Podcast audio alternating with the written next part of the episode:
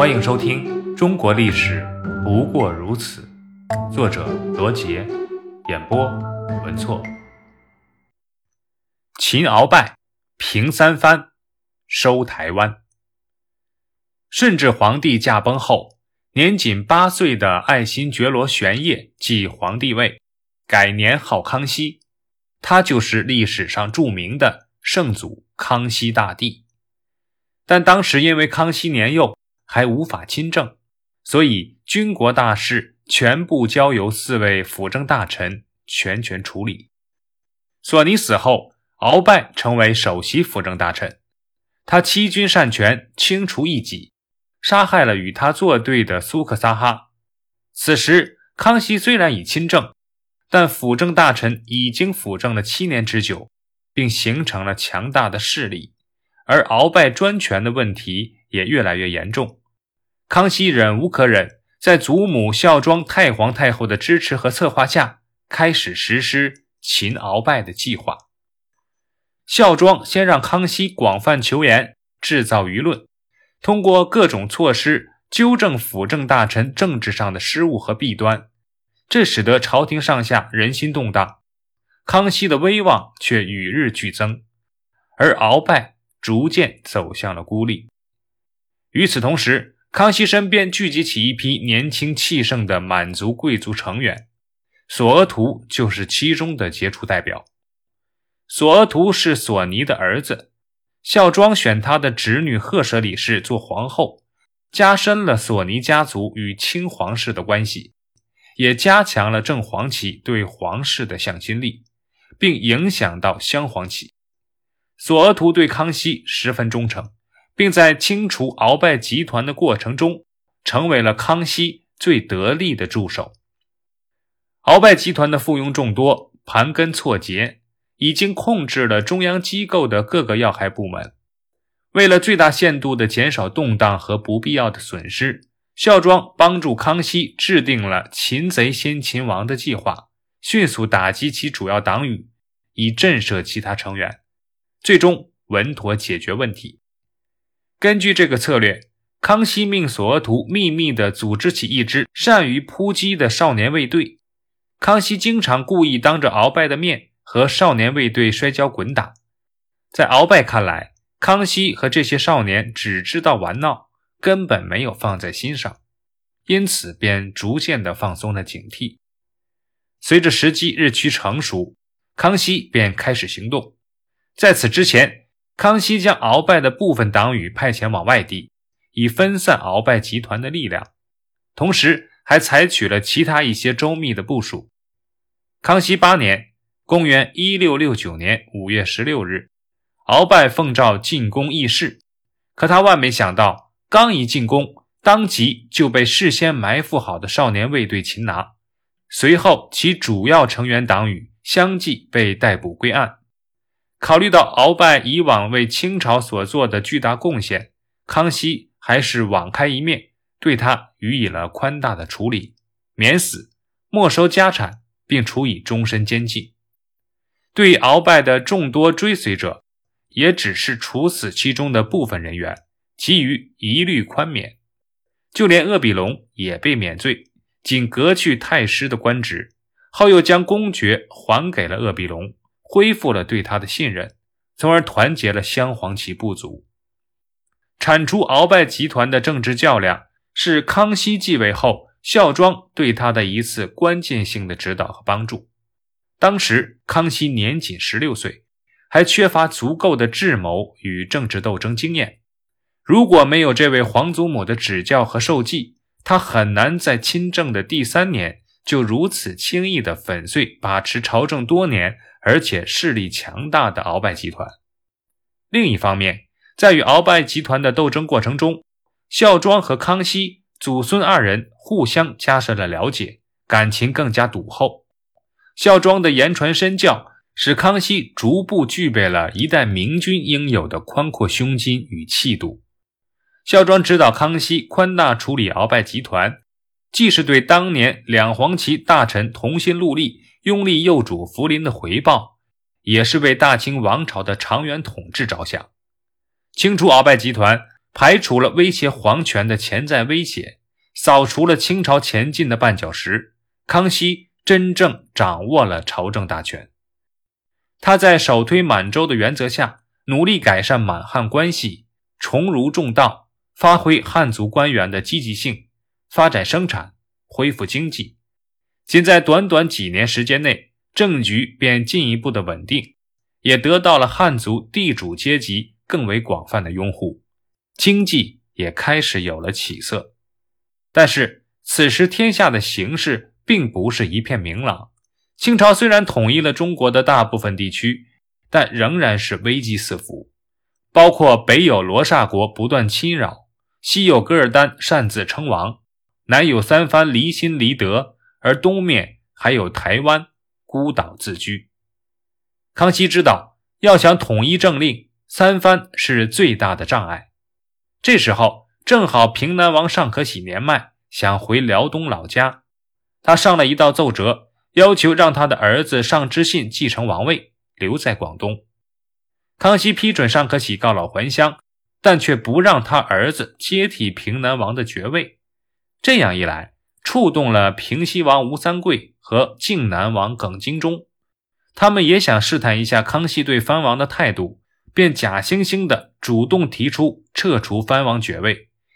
朝中许多大臣都认为，如果批准了他们的奏请，吴三桂一定会起兵造反，然而年轻气盛的康熙却果断下诏，同意吴耿撤藩。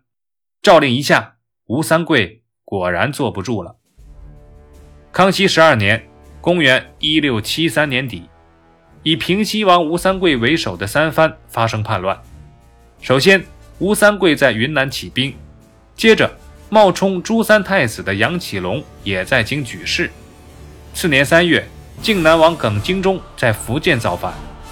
康熙十五年，张之信在广东起兵。与此同时，有些原已降清的明朝地方官员纷纷响应。叛军气势凶猛，很快便控制了南方的广大地区，并延伸至陕西、甘肃等地。孝庄和康熙再一次面临着严峻的考验。在此之前，吴三桂等人的反叛之心就已经露出了端倪，政治嗅觉异常敏锐的孝庄早就有所预感。康熙十一年十二月，孝庄提醒康熙，在天下太平之际，应不忘武备，居安思危。随后又通过其他措施，如令儒臣翻译儒家经典、赏赐诸臣等，孝庄帮助康熙加强统治，进一步巩固了君臣关系。因此。当三藩之乱突然发生，清朝统治面临巨大威胁的时刻，孝庄和康熙都显得异常的震惊。康熙十三年元旦，吴三桂起兵反叛的消息传到京城，清廷仍然和以往一样，举行盛大的朝贺和筵宴，以此向臣民显示最高决策者无所畏惧的气概，以及与叛军决战决胜的信念。起到了安定朝野、鼓舞士气的作用。公元一六七四年十二月，陕西提督王辅臣响应吴三桂起兵叛乱，并迅速占据汉中兴安之地，阻绝川陕栈道。康熙任命都统大学士涂海为抚远大将军，急速赶赴陕西，总辖全省满汉大兵，以剿灭王辅臣。涂海收复平凉后，王辅臣投降。清朝西北战场出现了转机，叛军大为震动。尚之信、耿精忠看到形势对吴三桂不利，便也相继投降。吴三桂开始打了一些胜仗，可由于另外两个藩王背叛了他，使他的力量大大削弱，处境十分的孤立。战争进行了八年，吴三桂的形势始终没有好转。公元一六七八年三月。七十四岁的吴三桂在湖南衡州称帝，国号大周。可是就在这一年的秋天，吴三桂却暴病身亡。他死后，清军开始对吴军进行猛烈的进攻，步步为营。最后，吴三桂的孙子吴世蕃见败局已定，服毒自杀，吴军彻底投降。至此，三藩之乱平定。三藩之乱平定后，康熙采取了一系列缓和民族矛盾的措施，国家各方面的实力得到了增强，也为康熙后来收复台湾做了积极的准备。郑成功于公元一六六二年从荷兰侵略者的手中收复了台湾。他病逝后，一方面在台湾的黄昭、萧拱辰等人拥立郑成功的五弟郑袭代理招讨大将军；另一方面，郑经也在厦门宣布自己为四封世子，和郑袭等人抗衡，郑氏王朝从此一分为二。后来，郑经准备向清朝称臣纳贡，以保持半独立或独立的地位。可是三藩之乱时，郑经受吴三桂的煽动，在广东反叛后被平定，于公元一六八零年暴病身亡。他死后，台湾岛局势混乱。此时，康熙已经做好了收复台湾的准备，他果断决定武力收回台湾。朝中大臣虽然提出了不同的意见，但康熙力排众议，启用施琅为清军水师主将，同时任命姚启圣为福建总督。姚启圣在福建漳州特设会馆，实行安抚政策，给予从台湾返回家乡的正式官兵优待。半年内。前来归降的正式官兵就有四万多人，这大大削弱了正式军队的实力。施琅是福建晋江人，顺治三年（公元1646年）随明朝原总兵郑芝龙投降清朝。由于郑成功的招揽，后又加入郑成功的抗清队伍，成为郑成功部下中最为年少、善战的得力骁将。可是施琅个性倔强。不小心触怒了郑成功，郑成功将施琅父子等三人全部逮捕关押，施琅的父亲和弟弟都被郑成功所杀。幸亏有部下相救，施琅才得以逃脱。之后，施琅便又投降了清廷，立志要打败郑成功，以报家仇。早在康熙七年，即公元一六六八年，施琅就秘密上书朝廷。主张武力收回台湾。那时康熙刚刚亲政，他召施琅进京，施琅便提出了具体的实施方法。康熙听后十分的赞赏，但由于当时朝政大权掌握在鳌拜集团的手中，还是少年天子的康熙暂时无法实施施琅的计划。公元一六八一年，大权在握的康熙再次召见施琅。施琅向康熙细谈了如何训练水师、如何利用风向变化等具体方略。康熙当即任命施琅为福建水师提督，命令他操练水师，伺机夺取台湾。公元一六八三年六月，清军在施琅的率领下开始向澎湖开进，双方交战了七天七夜。施琅利用有利的西南风向，手舞红旗，采取五点梅花阵。即用多艘战船围攻一艘战船，集中优势兵力作战的方式，与郑军展开厮杀。清军战舰阵势整齐，可分可合，作战英勇，一举攻克了澎湖列岛。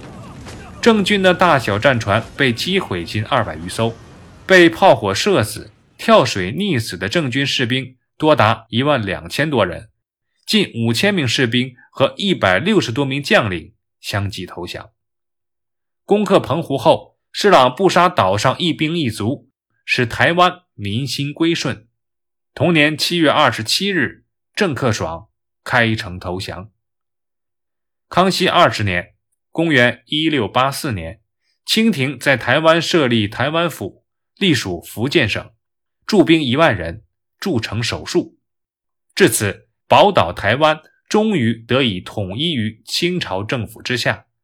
而台湾的行政建制与内地完全统一。